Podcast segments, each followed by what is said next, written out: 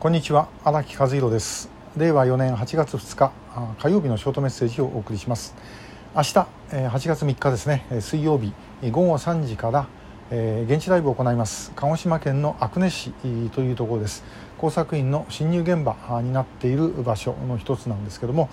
実は私も今回初めて行くところです。今までやった現地ライブって基本的に全部あの行ったことのある場所を改めて行ってるんですけど今回初めてですね。え今まで行ったことがないところでライブをやります、まあ、どんなふうになるかぜひご覧ください。え調査会の森山博之幹事そして特定思想者のご家族え園田はさんとし子さんご夫妻の娘さん夫婦ですね。前山理恵子さんと光明さん。それから田中正道さんの妹さん村岡育代さんも参加される予定です、えー、ぜひご覧ください、えー、さて、えー、今日お話しするのはあの特攻警察の話です、えー、特攻警察っていうと名前知ってる方はですね、えー、何物騒な話をというふうになります。えー、いろいろ誤解を受けることがあるかもしれませんけどもちょっと申し上げとかなければいけないことなんですね。あのこのですね、えー、スパイ防止法の話を先週いたしました。でスパイ防止法必要だっていうふうに思ってる方はあの結構たくさんいるんですけれどもそのスパイ防止法をやるためにはですねただ法律変えればいいっていう問題ではないんですね。で警察の中に、まあ、あの大きく言って、まあ、刑事畑の方とそれからあの警備公安外事こういう、まあ、2つに大雑把にこう、まあ、分かれるんですね。でそれぞれ役割は違いますが基本的にあの犯人捕まえたりする、えー、ドラマに出てくる警察ドラマとかですね映画に出てくるのは刑事畑の人ばっかり。え、えー、これはもうともかく捕まえてなんぼの世界につながるやつを。で一方であの公安外事の、まあ、これはあの警察によっても呼び方がちょっと違うんですけどもそういう世界というのは情報を収集するというのはかなり重要なあの役割の一つになります。ですから、えー、そう簡単に捕まえない。で、まあ、あの北朝鮮を担当するのは外事課ということになります。おそらくこのショートメッセージをご覧の方の中にも外事の方がおられると思うんですけどもこういう人たちはあんまりあの捕まえないんですよね。え、捕まえないで、え、情報を収集するというのがどっちかと多いんです。しかしこれではですねスパイ防止法はあの運用できません、え、運用するためにはですねこの警察の外事にもっと別のつまり捕まえる方の任務と権限それから予算とですね人をつけなければいけないということになります。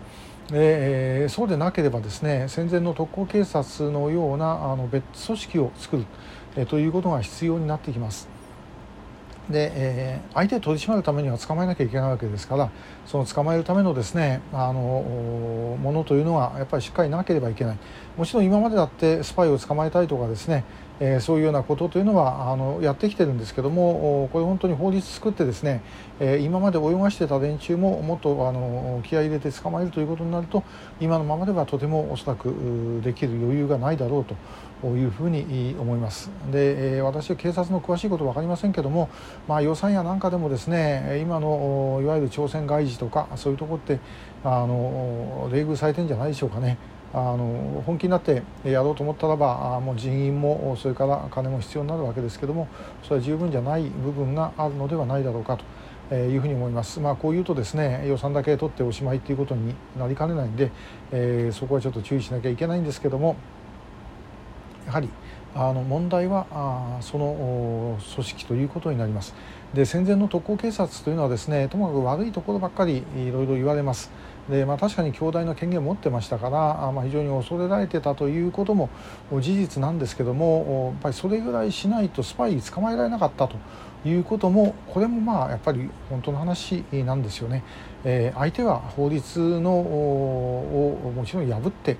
えー、活動しているわけですからそれを、まあ、取り締まっていくためにはですね、まあ、それなりにある程度乱暴なことをしないとですねこれはできない。えというのが、まあ、正直なところではないだろうかと思います。この点はその民主主義の国家であってもですねやはり、えー、ある程度はもう法律の枠を超えて動くというものは認められているということではないだろうかと思いますだからあの相手が法律全部破ってくるのにですねこっち側だけ法律守ってやってるということではいかないんだという現実があることはちょっと知ておいていただかなければいけません。でやはりですねそういう取り締まりをバックにして今度は情報も集めるということをですねやっていく、まあ、実際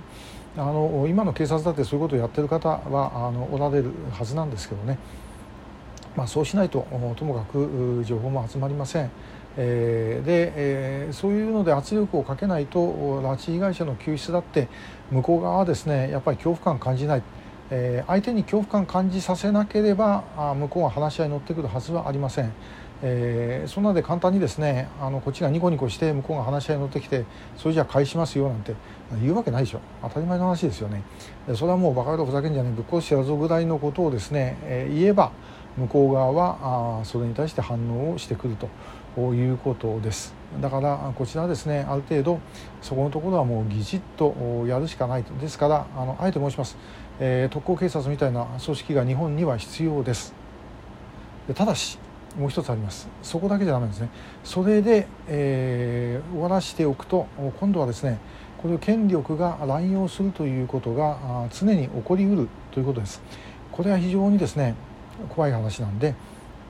そこはやはり国会などでしっかりとですねあの審議をしてそしてチェックすることはチェックできることはチェックするということはまず必要です。それからさらにそれ以上に必要なのはやってる人たちの使命感ということになります。これもあのある程度